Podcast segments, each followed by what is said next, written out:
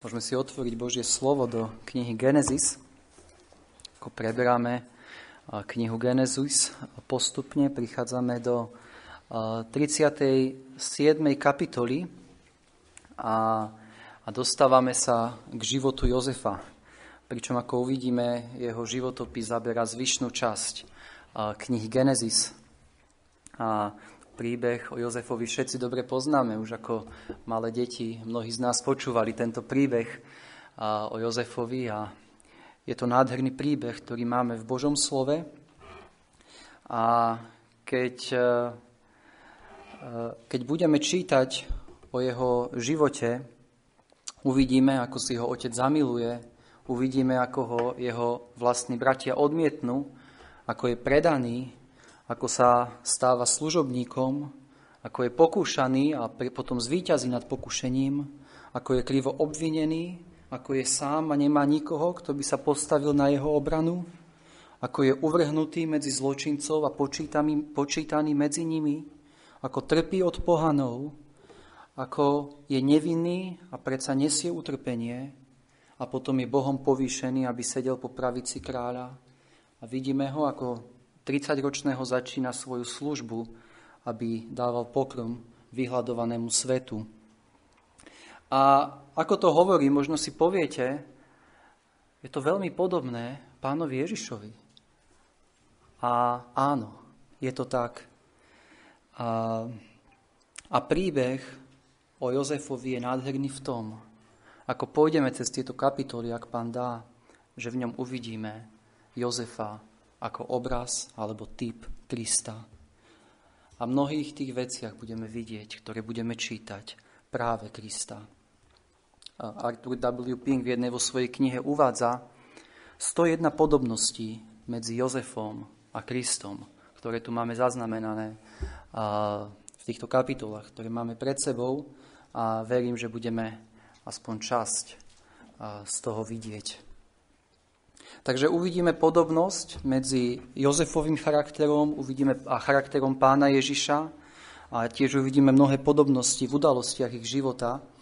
Avšak to najdôležitejšie pre nás je nielen obdivovať podobnosť medzi Jozefom a pánom Ježišom Kristom, ale našim cieľom musí byť v prvom rade, aby sme my sami sa podobali v našich charakteroch, v našich životoch na nášho spasiteľa, pána Ježiša Krista. A aj keď budeme čítať príbeh a život Jozefa, a tento príbeh je však v prvom rade príbeh o Bohu. A uvidíme Boha, ktorý často v protiklade s ľudskými očakávaniami a predsa zvrchovanie a mocne koná cez každodenné okolnosti života. Keď sa pozrieme do Genesis 50. kapitoly a v 20. verši Jozef hovorí svojim bratom, vy ste zamýšľali proti mne zlé, ale Boh to zamýšľal obrátiť na dobré. A vidíme Boha, ktorý, hoci oni zamýšľali zlé, Boh zamýšľal dobré. A vieme, koho úmyslí sa nakoniec naplnili. Že je tu Boh, ktorý koná a ktorý vedie a ktorý riadi veci. Predtým však, ako sa pozrieme priamo do tejto kapitoly, do, teda do 37. kapitoly, ktorú sme dnes čítali, pozrieme sa trošku z nadhľadu na podobnosť medzi Jozefom a Kristom a to v jeho poslaní, v jeho živote a v Božej prozreteľnosti. Takže chcem sa na začiatku pozrieť na tom, aká je podobnosť medzi Jozefom a medzi Kristom v jeho poslaní. Dnes sme čítali žalm 105 a keď si otvoríme tento žalm,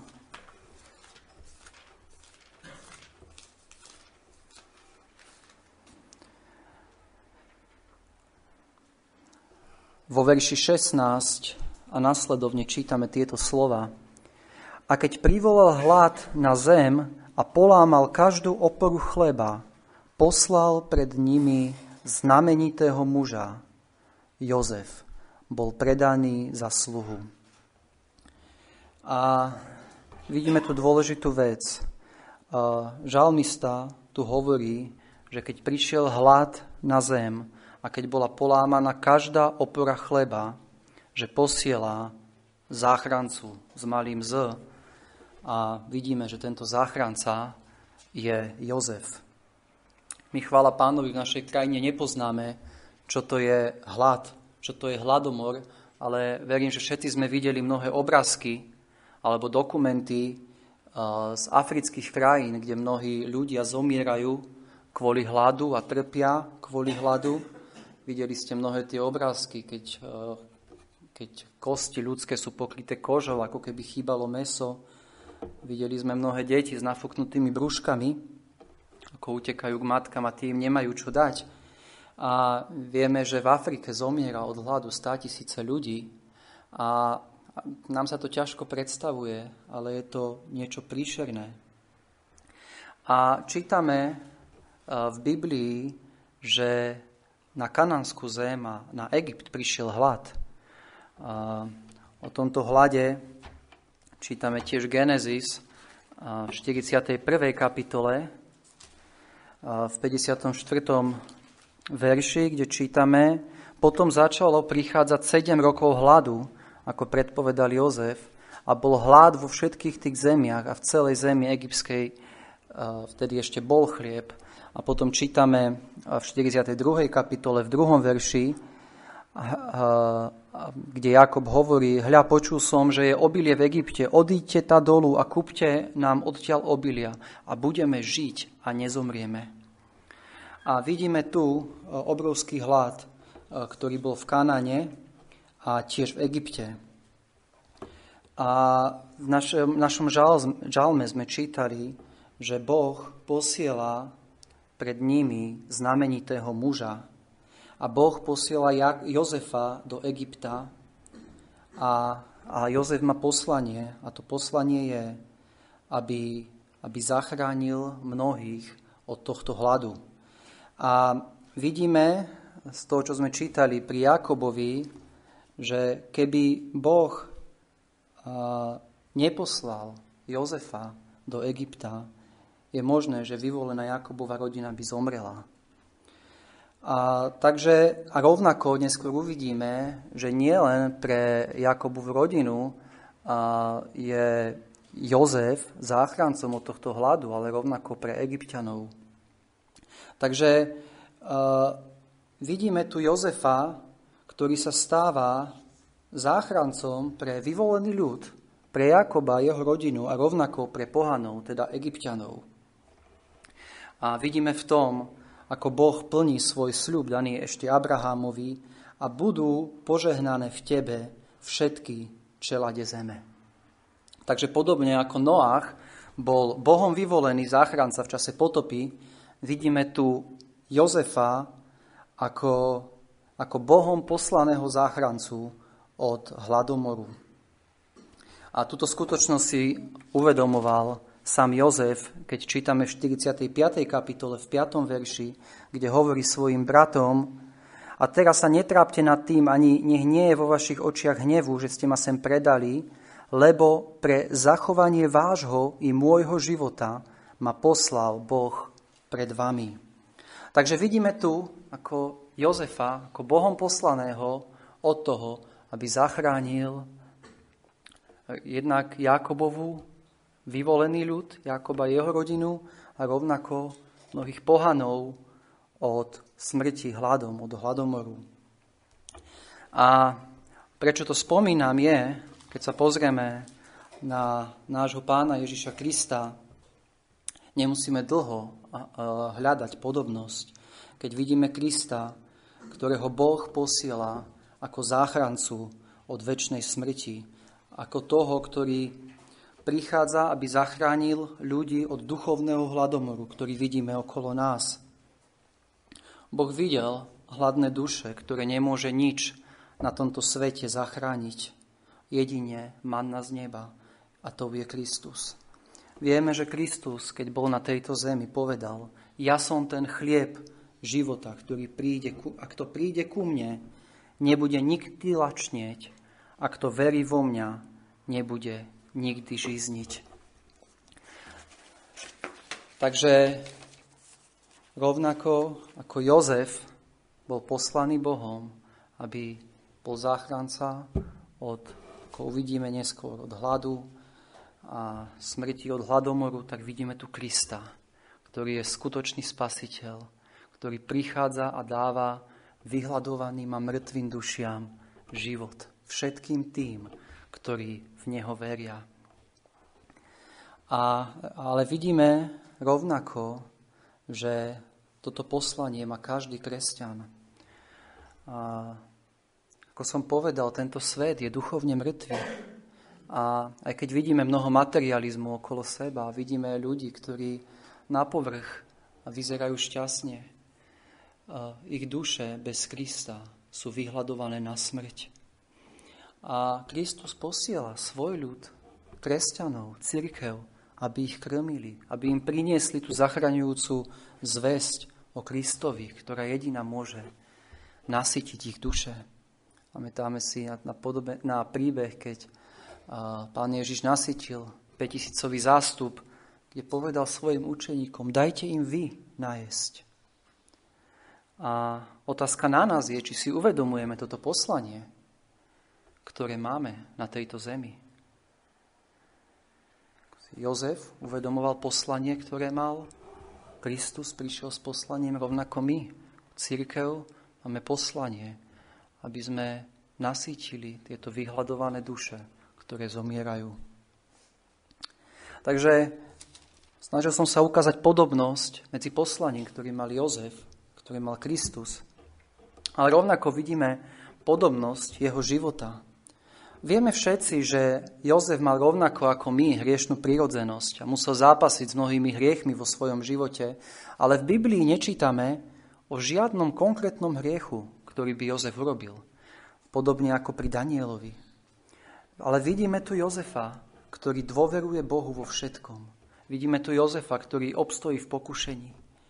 A nevidíme ho, že by reptál, že by bol zahorknutý.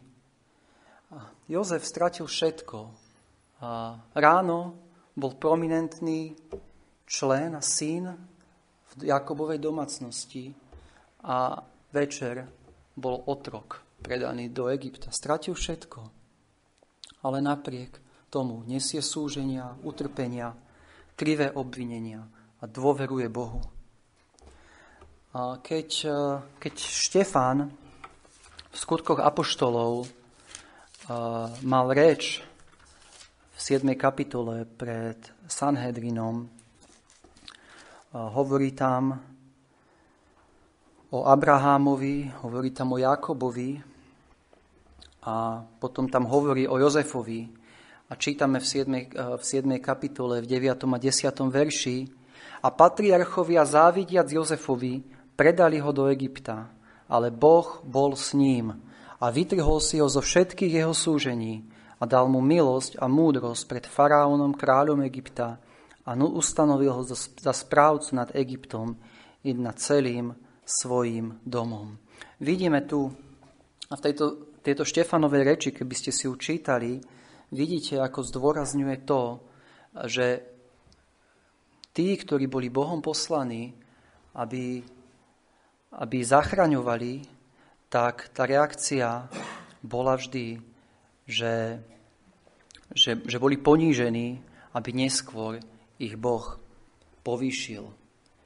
A Štefan používa aj v tomto texte Jozefa ako vzor toho, aké budeme vidieť v tomto svete jednanie s Božími vyvolenými služobníkmi, ktorí budú odmietaní, ktorí budú ponížení, ale následne ich Boh povýši. Samozrejme, aj toto poníženie Boh dáva kvôli zámeru, ktorý má. Keď sme čítali Žalm 105, tie verše, tak čítali sme tam vo verši teda 18 a 19, zovreli jeho nohy putami, jeho duša sa dostala do železa, a verš 19, až do času, keď prišlo jeho slovo, dokiaľ ho neskúsila reč hospodinova, ako oheň zlato. Vidíme, že dokonca v čase, keď bol Jozef v žalári, keď, teda, kým sa ešte nenaplnilo slovo, ktoré sa malo naplniť, vidíme, že Boh konal. A to, čo Boh konal, je, že, že skúšal, skúšal Jozefa ako oheň zlato. Vieme, že ak chceme zo zlata, aby sa vyplavila tá špina, tak sa musí skúšať ohňom. Musí sa prepáliť. A toto Boh robil aj v týchto súženiach, ktorými Jozef musel ísť. Ale toto jednanie s Božími vyvolenými služobníkmi, ktorí budú odmietaní a ponížení, aby boli následne povýšení, vidíme zretelne u nášho pána Ježiša Krista. Keď sa pozrieme do listu Filipským, do druhej kapitoly, tak čítame od 5. verša, lebo nech je také zmýšľanie vo vás, aké bolo aj v Kristu Ježišovi, ktorý súd v podobe Boha nepovažoval toho za lúpež byť rovný Bohu, ale sám seba zmaril, príjmu z podobu sluhu a stal sa podobný ľuďom. A súd v spôsobe nájdený ako človek ponížil sa, stanúť sa poslušným až po smrť, a to po smrť kríža. A preto aj Boh jeho povýšil na všetko a dal mu z ľúbosti meno, ktoré je nad každé meno. Vidíme opäť, Kristus je ponížený, aby následne ho Boh povýšil. Ale Apoštol Pavol vo verši 5 nám hovorí, ale nech je aj také zmýšľanie vo vás. Apoštol Pavol chce, aby sme my tak zmýšľali, aby sme my, my chodili a konali tak, ako sme videli na Jozefovi a ako, ako vidíme na Kristovi. To znamená zmýšľanie chodiť ponížene pred Bohom a mať druhých za vyšších od seba, ako čítame v, tomto, v tejto kapitole listu Filipským. Takže ako pôjdeme, ako uvidíme Jozefa, ako je ponížený, tá, a ako uvidíme jeho reakciu na to, ako sa chová, ako koná, tak musíme sa my pýtať, ako reagujeme na poníženia vo svojom živote. Vieš vidieť, alebo vieš sa pokoriť v najvyšších súženiach, ktorými ideš? Vieš pokorne prijať ťažké okolnosti života? Vieš v tom zmýšľať podobne ako Kristus? ktorý sa ponížil a ktorého ale vidíme, že Boh neskôr povýšil? Alebo sa v tom všetko búriš, alebo to všetko proti tomu bojuješ? Uvidíme na Jozefovi, ako pokorne znášal poníženie, lebo dôveroval Bohu. A poslednú vec, e, teraz, čo mám ohľadne podobnosti, je, je v, prozre, je v Božej prozreteľnosti. Keď sa pozrieme na tieto kapitoly, keď sa pozrieme na Jozefov život, tak Jozefov život je najlepšia ilustrácia verša rímským 8.28. Poznáme všetci ten verš a vieme, že tým, ktorí milujú Boha, všetko spolu pôsobí na dobré, tým, ktorí sú povolaní podľa predúloženia. A myslím, že lepšia ilustrácia ako Jozefov život na tento verš nie je. Vidíme, že Boh riadil každý detail v živote Jozefa. Vidíme, ako sa mu bratia vysmievajú. Tamto ide majster snov. A vidíme nakoniec, ako Jozef zachraňuje ich životy. Uvidíme, ako dokonca zlú a žiadostivú Putifarovú manželku si Boh použije – aby išiel Jozef do väzenia, aby následne bol povýšený z tohto väzenia. A rovnaké prozreteľné konanie Božie vidíme u Kristovi, ktorý sa stáva mužom bolesti, aby bol následne povýšený a tak naplnil Boží zvrchovaný plán. Rovnako ako pri Jozefovi, tak pri Kristovi môžeme povedať, ty, Judáš, Pilát, Herodes ste zamýšľali zle proti mne, ale Boh to myslel na dobre. A v skutkoch 2.23 dokonca Peter káže vo svojej kázni toho určenou, teda Krista, toho určenou radou a predzvedením Božím vydaného ste vzali a rukou bezbožných pripeli na kríž a zavraždili. Vidíme, že Peter jasne videl, že to, že Kristus bol vydaný a pripetý na kríž, bolo určenou radou a Božím predzvedením alebo Božím predurčením. Boh to tak riadil, Boh to tak naplánoval, aby to tak bolo, aby sme my mohli mať väčší život. Takže vidíme, ako Božia prozreteľnosť bude konať v živote Jozefa, ako konala v živote Krista a rovnako Božia prozreteľnosť koná pre všetkých tých, ktorí ho milujú. Ako sme čítali, vieme, že tým, ktorí milujú Boha, všetko spolu pôsobí na dobré, tým, ktorí sú povolaní podľa predúloženia. Takže ako pôjdeme životom Jozefa, ako máme zapísaný v Božom slove, budeme vidieť, ako Boh naplňa Jozefové poslanie, budeme vidieť to, ako pôjde cez podíženia aby bol následne povýšený a za tým všetkým budeme vidieť Božiu zvrchovanú moc. Ako to všetko nakoniec pôsobí na dobre.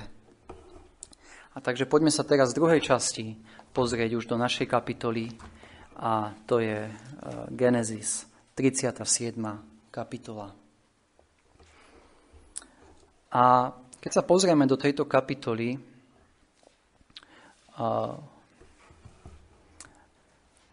vidíme tam zvýraznenú jednu vec a to je Jozefov plášť. Brat Rohaček tu prekladá ako sukňa, ale to slovo hovorí o plášti, o tunike, ktorá siahala až po členky. Keď sa pozrieme do verša 3, čítame a spravil mu sukňu pestrých farieb. Keď sa pozrieme do verša 23, a stalo sa, keď prišiel Jozef ku svojim bratom, že strhli z Jozefa jeho sukňu, sukňu pestrých farieb. A keď sa pozrieme do verša 31, čítame, vtedy vzali sukňu Jozefovu a zabijúc kozla, zamočili sukňu do krvi a poslali sukňu pestrých farieb a dali za ne svojmu otcovi a odkázali. Takže vidíme, že cez celú túto kapitolu budeme vidieť, Jozefov plášť, alebo ako to nazýva rohaček sukňa, pestrých farieb. A v prvom rade sa pozrime, že vo verši 3 a Izrael miloval Jozefa nad všetkých svojich synov, pretože mu bol synom staroby a spravil mu plášť pestrých farieb. A plášť, ktorý dáva Jákob svojmu synovi Jozefovi, mu dáva prominentné a privilegované postavenie v rodine. Vidíme, že Jakob odlišuje Jozefa od ostatných bratov a týmto činom, keď, keď mu dáva tento plášť, dáva im najavo, že Jozef bude mať prominentné postavenie nad jeho bratmi. A videli sme v predchádzajúcich kapitolách, že Rúben, prvorodený, strašne zrešil so ženinou svojho otca. Videli sme Lévyho a Simeona, ktorí boli mužovia krvi, ktorí vykonali e, masaker nad mužmi, e, nad mužmi Sychemu. Ale, a tu vidíme Jozefa, ktorého si Izrael alebo Jákob zamiloval nad všetkých svojich synov a dáva mu prominentné postavenie a dáva mu sukňu pestrých farieb. A čítame ďalej, že nie len, že Jákob odlišuje Jozefa od ostatných bratov a dáva mu toto postavenie, vidíme, že Boh toto odlišenie a toto prominentné postavenie potvrdzuje Jozefovi nadprirodzene dvoma snami, o ktorých sme čítali. Čítali sme vo verši 6 vo verši 5. A keď sa potom sníval Jozefovi zvláštny sen a oznámil ho svojimi bratom, nenávideli ho ešte viac. A viete, že sa mu snívali dva sny. Jeden sen bol o tom, že viazali snopy prostred pola a Jozefov snop povstal a snopy jeho bratov sa mu klaňali a potom bol tam sen, kde, kde sa mu sníval sen a slnce a mesiac a 11 hviezd sa klaňalo Jozefovi. Vidíme, že tu boli dva sny, ktoré hovorili to isté a ako to uvidíme aj v ďalších kapitolách, uvidíme, že, že Boh dával dva sny. Rovnako dva sny mal, mal faraón a prečo, boli tie dva, prečo Boh dal dvakrát tento sen, ako čítame v 41. kapitole, 32. verši, sám Jozef to ozrejmuje a že sa ten sen dvakrát opakoval faraónovi, to znamená, že vec je istá od Boha a že to Boh učiní čoskoro. Takže keď Boh dával sen, dal dva sny, aby tým potvrdil, je to isté, je to isté, že sa to stane. Takže Jozef má prominentné postavenie. Jeho otec Jakob ho odlíšil a vidíme tu, ako Boh potvrdzuje toto postavenie Jozefa tým, že mu dáva dva sny, nadprirodzené zjavenie, to, že bude vládnuť nad svojimi bratmi. A ako uvidíme, toto privilegovanie Jozefa nad ostatných bratov a sny, ktoré Boh dal Jozefovi, budú príčinou nenávisti jeho bratov, ktorá viedla k tomu, že Jozefa nakoniec predajú do Egypta. Ale keď sa pozrieme na nášho pána Ježiša Krista, vidíme, ako Boh si ho zamiluje. Poznáme na vrchu premenenia, keď, keď Boh hovorí o svojom synovi. Toto je môj milovaný syn. Vidíme Krista, ktorý má privilegované postavenie. Ako uvidíme, mnoha nenávisť vzíde voči nemu, ako bolo voči Jozefovi. Takže videli sme plášť, ktorý privilegoval Jozefa, dával mu prominentné postavenie vo verši 3. A vo verši 23 sme však čítali, strhli z Jozefa jeho plášť, plášť pestrých farieb ktorú mal na sebe. A, a vidíme a, tu konanie a, a hriešne konanie voči Jozefovi. Vo verši 2 našej kapitoly čítame, že Jozef mal 17 rokov. Zaujímavé, že v, v týchto kapitolách máme veľakrát spomenuté roky, čo je veľmi dobré, lebo vieme si chronologicky predstaviť, kedy sa to e, odohrávalo. Takže tuto čítame, že Jozef má 17 rokov, potom, keď bol Jozef povýšený na správcu Egypta, mal 30 rokov. A, a potom, keď sa zjavil nakoniec svojim bratom, mal 39 rokov, aby sme mali predstavu e, o jeho živote. Takže tu máme Jozefa, ktorý má 17 rokov a čítame e, vo verši 2, a on, chlapec, bol, bol so synmi Bilhy a so synmi Zilfy žien do svojho otca. A Jozef donášal ich zlú povesť uh, ich otcovi. Uh, vidíme tu začiatky nenávisti, ktorú pretrvávali, ktorú mali Jozefovi bratia k Jozefovi. A bolo to viacej dôvodov. Jeden z dôvodov bol ten, že Jozef bol syn milované Rachel, ktorú Jakob miloval. A čítame v, tomto kapitole, v tejto kapitole, alebo v tomto verši, že bol so synmi Bilhy a so synmi Zilfy, to znamená ženinami jeho otca. Už táto sama skutočnosť, keď videli Jozefovi bratia, že, že, Jozef, že Jakob miluje Jozefa viac ako on, rovnako ako miloval Ráchel viac, tak už toto spôsobovalo napätie a, a nenávisť medzi nimi. Ale čítame ďalej v tomto verši a Jozef donášal ich zlú povesť ich otcovi. Tu sa niektorí komentátori líšia v tom, že či to bolo hriešné zo strany Jozefa, že prinášal túto zlé, zlú povesť na svojich bratov, či to nebolo nejako ohováranie, ale verím, že nie. Verím, že tento text nám hovorí o tom, že Jozef bol zbožný muž, ktorý sa nezúčastňoval hriechov jeho bratov. Inými slovami, nechcel robiť to, čo je hriešne a poukazoval na ich hriechy svojmu otcovi. Možno sa najprv sám snažil ich napomenúť a zabrániť ich v týchto hriešnom konaní, avšak keď ho nepočúvali, nezostalo mu nič iné, aby, aby to povedal svojmu otcovi. A toto konanie nebolo hriešne. Dokonca, pán, dokonca aj v tomto bol podobný pánovi Ježišovi. V Jánovi 7.7 čítame, vás nemôže svet nenávidieť, ale mňa nenávidí, lebo ja svedčím o ňom, že jeho skutky sú zlé. Vidíme Krista, ktorý usvieča svet z ich hriechov. A to, čo robil Jozef, bolo správne. Bolo správne, že upozorňoval na hriechy jeho bratov, ktoré robili.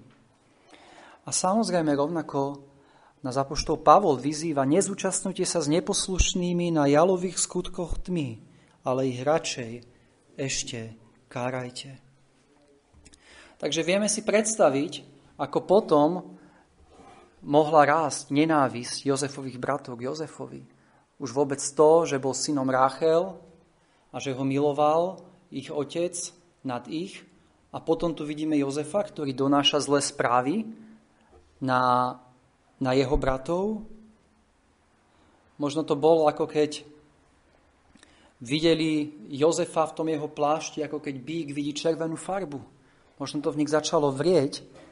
A čítame vo verši 4, a keď videli jeho bratia, že ho miluje ich otec nad všetkých jeho bratov, nenávideli ho a nemohli s ním hovoriť pokojne.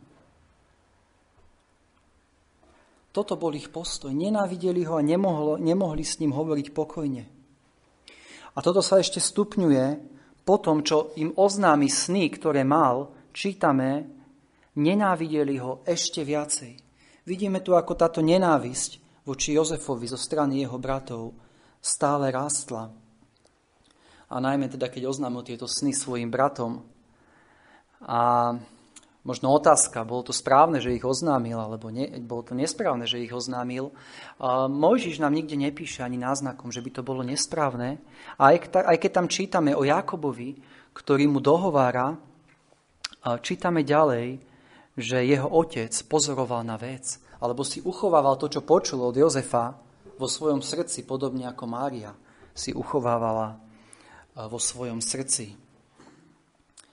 Takže vidíme tu Jozefa, ktorý kvôli tomu, že, že miluje pána, že ho chce nasledovať a že jeho otec ho miluje, a vidíme, že je v nenávisti od svojich bratov. A opäť vidíme obraz Krista, o ktorom čítame. Prišiel do svojho vlastného a jeho vlastní ho neprijali. Matthew, Matthew Henry k tomu poznamenáva, tých, ktorých Boh miluje, svet zvyčajne nenávidí. A komu nebesia žehnajú, toho peklo preklína. Takže učíme sa z tohto textu, že, že verní služobníci budú trpieť od tých, ktorí sú neposlušní. A dávajme si my pozor, aby v nás, keď nás niekto napomenie, keď niekto ukáže na niečo zlé v našom živote, aby v nás nepostala táto nenávisť kvôli tomu. Či to bol Jozef, či to bol Mojžiš, či to boli proroci, či to bol Kristus. Vždycky sme mohli vidieť túto nenávisť. A pán Ježiš preto v Lukášovi v 6. kapitole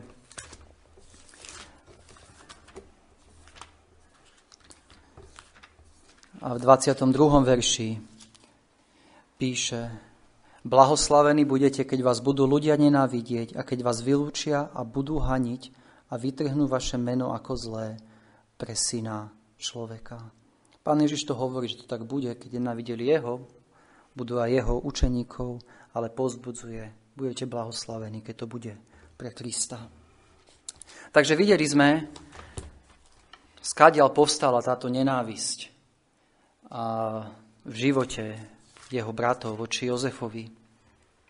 A ďalej čítame od 12. E, verša o tom, ako išli jeho bratia pásť stád do Sychema a čítame o tom, ako Jozef, e, ako Jákob posiela za nimi Jozefa, aby, aby, aby mu doniesol správy, či sa majú dobre. Čítame vo verši 14, nože iď pozri, či sa majú dobre tvoji bratia a či sa má dobré stádo. Hej, to slovo dobré je, či majú pokoj. To slovo tam je šalom. Je to opak toho, keď sme čítali vo verši 4, že nemohli s ním hovoriť pokojne. Nemohli s ním mať šalom s týmto Jozefom. Ale tu vidíme Jakoba, ktorý posiela Jozefa, aby, aby vedel, či sa majú pokojne, či majú ten pokoj, či sa majú dobre. A vidíme tu Jozefa, ako poslušne ide. Čítame, tu som, Otče. A hoci jeho bratia nemali pre neho žiadne pekné slovo, iba nenávisť, vidíme Jozefa, ako sa vydá cestu za nimi a dokonca, keď ich nenájde v Sycheme, čo bolo možno 80 kilometrov, vieme, že v Sycheme sa predtým stal ten masaker, keď, Jozefo, keď Jakobovi synovia zavraždili mužov mesta Sychem a možno sa Jakob bál, že aby niečo zle nespravili, keď tam budú pásť ovce. A vidíme tu Jakoba, ktorý ide do Sychemu, tam, kde ho posiela otec, a tam ich nenájde. A čítame, že ide ďalej, ďalších 24 kilometrov do Dotána. A, a tu vidíme na Jozefovi jeho charakter. A vidíme, že Jozefovi skutočne záležalo napriek tomu, ako sa jeho bratia k nemu správali, skutočne ich miloval. Keby to bolo iba poslušno, že chcem posluchnúť otca, aby som si to vybavil, mohol sa v Sycheme otočiť, lebo, mal, lebo otec ho poslal do Sychemu, ale nie, on hľadá, keď ich tam nenájde, ide ďalej až do Dotánu. A vidíme jeho lásku, ako miloval týchto bratov, napriek tomu, čo, čo oni mu všetko robili. Aký charakter, aký obraz Krista tu opäť vidíme. Krista, ktorý je poslaný svojim otcom, aby hľadal a spasil, čo bolo zahynulo. A toto tu robí Jozef. Miluje svojich nepriateľov, a ide kvôli ním ďalší kus cesty, aby zistil, či sa majú dobre. A to je veľký príklad samozrejme pre nás. Pán Ježiš nabáda, aby sme milovali svojich nepriateľov. A čítali sme v našom texte, ako Jozef prichádza do Dotánu a vo verši 18 čítame a uvideli ho zďaleka a prv, ako sa k ním priblížil, ukladili proti nemu, aby ho zabili. A vidíme tu strašné plány a úklady, ktoré majú v srdci a títo bratia voči, voči Jozefovi. Čo sa učíme? Že od nenávisti v srdci, ktorá, ktorú mali, je len kratučký krôčik k činom, k riešným činom. Takže plánovali, ako sa zbaviť Jozefa. Prvý plán bol, že ho zabijú a hodia do cisterny. A vidíme tam Rubena ako najstaršieho, ktorý chce chrániť Jozefov život. Možno Ruben bol pokorený potom, ako, ako predtým zrešil voči svojmu otcovi. Možno cítil zodpovednosť ako najstarší, najstarší brat. Každopádne chce ho zachrániť a preto hovorí, nezabíme ho, a hovorí, hoďte ho do tejto cisterny, ktorá je tu na pustine, ale nevzťahujte na neho ruky. Mal v úmysle ho potom zachrániť a poslať späť k otcovi. A vidíme, že keď Jozef príde k svojim bratom, príde k ním, či sa majú dobre, možno im niesol jedlo, chcel doniesť správy, prišiel s postojom šalom, či sú v pokoji. A pozrieme sa, čo sa tu deje. A stalo sa, keď prišiel Jozef ku svojim bratom, že strhli z Jozefa jeho sukňu, sukňu pestrých farieb, ktorú mal na sebe, a vzali ho a hodili ho do cisterny. Vidíme, jeho bratia s Jozefom jednajú ako so psom. Ten výraz strhli z Jozefa jeho sukňu, bo je, je výraz, ktorý ktorý hovorí, ako keď sa strhávala koža zo zvierat. Násilne strhli z jeho, možno sa už nemohli dívať na to privilegiu, čo tá sukňa zobrazovala, že ho ich otec miluje. Strhli tú sukňu preč. Vzali ho a hodili do cisterny bez vody, aby tam zomrel. A, a potom čítame vo verši 25. Potom si sadli, aby jedli chlieb. Aká nenávisť, aká chlad, aký chlad, aká brutalita musela byť v ich srdci. Keď dokázali toto urobiť svojmu vlastnému bratovi a potom si sadnúť a jesť pri tom, hodovať. A e, viacej tu nemáme napísané o tom, o, o Jozefovi, čo robil e, v tej cisterne, ale keď sa pozrieme do 42. kapitole a v 41. verši 21. verši čítame, vtedy vraveli brat bratovi, pikáme spravodlivo, lebo istá vec, že sme sa previnili proti svojmu bratovi, lebo sme videli úzkosť jeho duše, keď nás úpenlivo prosil a nepočúvali sme.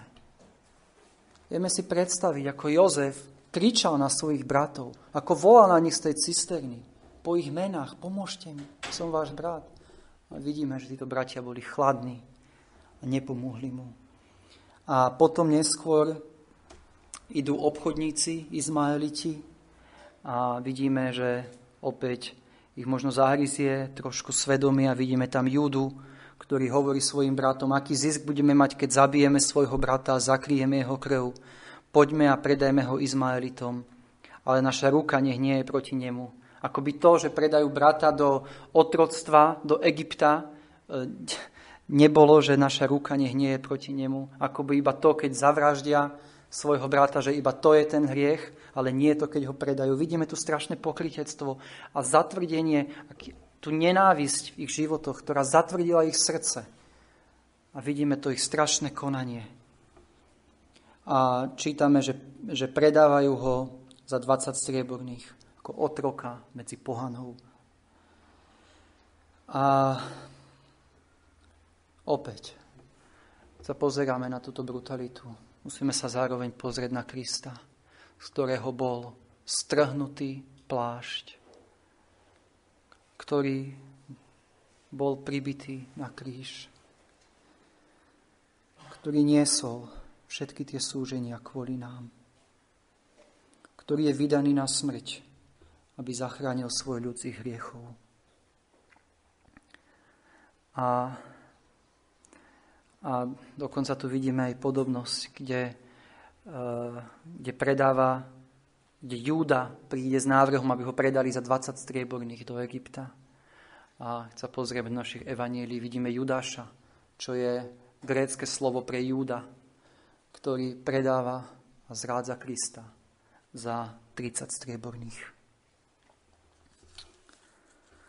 Takže tu vidíme, ako je Jozef odvrhnutý odmietnutý. Podobne ako Kristus. Ale v 31. verši čítame, som povedal, že prvé bol to plášť, ktorý bol, ktorý určoval prominentné postavenie. Teraz sme videli plášť, ktorý je strhnutý z Jozefa. A teraz vidíme vo verši 31 plášť, ktorý je zmáčaný od krvi. Tento nádherný pestrofarebný plášť je celý zničený a už nie je pestrofarebný, je celý červený od krvi. A vidíme v závere našej kapitole, ako Jozefovi bratia chcú zakryť svoj hriech pred ich otcom a vymyslia ďalšie klamstvo a povedia Jakobovi, že ho roztrhala divá zver. Vidíme tú tendenciu, ako hriech zatvrdzuje. Ako tu, vidíme tú tendenciu zakrývať hriech ďalším hriechom. A Jozefovi bratia teda tento svoj plán uskutočnia. Zabijú zviera, kozľa, namočia tento plášť do krvi. A pripomína nám to, že pred mnohými rokmi sám Jákob podviedol podobne svojho otca. Pamätáme si na ten, na ten príbeh, keď Rebe, Rebeka zabila dvoch kozlov, aby z nich teda bol uvarený pokrm a rovnako, aby ich koža bola daná na ruky uh, Jákoba. A takto Jákob oklamal svojho otca Izáka a vydával sa za Ezava. A teraz vidíme v našom texte, že znovu zomiera kozla a je použitá jeho krv. Ale tentokrát ten, kto je oklamaný, je sám Jákob, čo nás učí lekciu, že čo sejeme, to budeme aj sami žať. Takže e, túto sukňu posielajú Jákobovi a čítame v našom verši, že Jákob je zdrvený. Čítame vtedy, roztrhol Jákob svoje rúcha a položil smutočné rúcho drsné na svoje betra a smútil nad svojim synom za mnoho dní. Iste si ako predstavoval, ako divá zver trhá jeho milovaného syna Jozefa. Iste sa obviňoval z toho, že bol to on, ktorý ho poslal za, za jeho bratmi a nemal to robiť. A vidíme tu strašný sármutok a Jozefa. A jeho synovia a dcery sa ho snažia potešiť, aj keď neviem si predstaviť, ako sa museli pretvarovať títo synovia a zakrývať to, čo sa skutočne stalo aký silne museli byť zatvrdení v hriechu. Snažili sa potešiť a pritom stačilo, aby mu povedali, tvoj syn žije, je predaný do Egypta a poďme snažiť sa ho znovu vykúpiť späť. Ale nie, toto nespravili, ten hriech bol strašne silný. A potom Jakob hovorí, je isté, že zostúpim k svojmu synovi smutný do hrobu. A vidíme, že Jakob už nevidí žiadnu nádej, že by sa veci mohli zmeniť. Ale naozaj to bolo tak, že bolo to isté, že, zosmu, že, že zomrie v tomto smutku. A my už teraz vieme, že to tak nebolo. Vieme, že Božia prozreteľnosť pripravila pre Jakoba ešte krásne a radosné stretnutie s Jozefom. A čo nás to učí, že aj keď sa zdajú veci v tvojom živote teraz beznádejné a že to takto bude do konca života, Nikdy nepovedz vetu, že je isté, že v tomto stave aj zomrieš. Lebo nikdy nevieš, čo Boh má pre teba pripravené. Ako mal Boh pripravené pre Jakoba. Takže videli sme, ako skončil Jozefov plášť. Plášť plný krvi. Vidíme tu smrť, vidíme tu zúfalstvo, vidíme tu obrovský smútok. Ale posledný verš tejto kapitoly čítame a Madianiti ho predali do Egypta Putifarovi, dvoraninovi faraónovmu, veliteľovi kráľovskej stráže. Ale vidíme, že za týmto všetkým sa niečo deje. Boh plní svoje poslanie cez Jozefa. A Boh koná. V tejto celej kapitole síce ani raz nemáme spoj- spomenuté slovičko Boh. A pritom celá je o Bohu, ktorý v pozadí riadi veci a uskutočňuje svoje zámery pre dobro svojho ľudu. Keď však čítame tento text a žasneme nad tým, ako Boh prozreteľne koná, nemôžeme zabudnúť na to, že Jozef nebol robot. Jozef bol človek z mesa a kosti, ako sme my. Jozef prosil iste Boha o vedenie, Isté Jozef nechápal mnohým veciam, čo sa dejú okolo neho. A Jozef reálne trpel mnohonásobne viac ako my. A Jozef musel zápasiť s hriechmi a pokušeniami, ktoré v tom všetkom na neho doľahli. Takže vidíme, že Jozef žil reálny život a v reálnom čase a viete, keď ležal na dne tej cisterny, on nevedel, že pôjdu tadiaľ obchodníci a že bude predaný do Egypta. A predsa, keď čítame príbeh o, Ježišovi, o, o Jozefovi, ani raz nečítame o tom, že by sa stiažoval alebo že by sa ľutoval. Ako je to možné?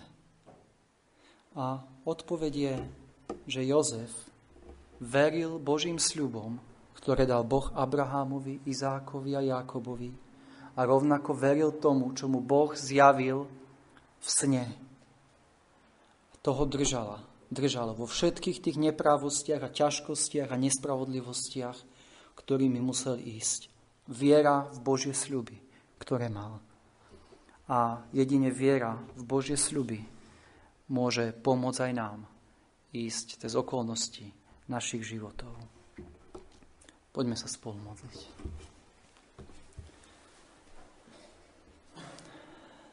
Náš drahý nebeský oče, ďakujeme Ti, že si dal zapísať príbeh o Jozefovi do Biblie. Ďakujeme, Pane, že sa môžeme učiť o tom, aký si Ty. Pane, kto vystihne Tvoje myšlienky? Uvedomujeme si, aký pomalý, aký nerozumný a nechápavý častokrát sme. Pane, a Ty si ten, ktorý konáš, ktorý konáš svoje dielo. My sa modlíme, aby sme Ti mohli veriť v našich životoch. Prosíme, Páne, nech Ti môžeme dôverovať v každej okolnosti nášho života.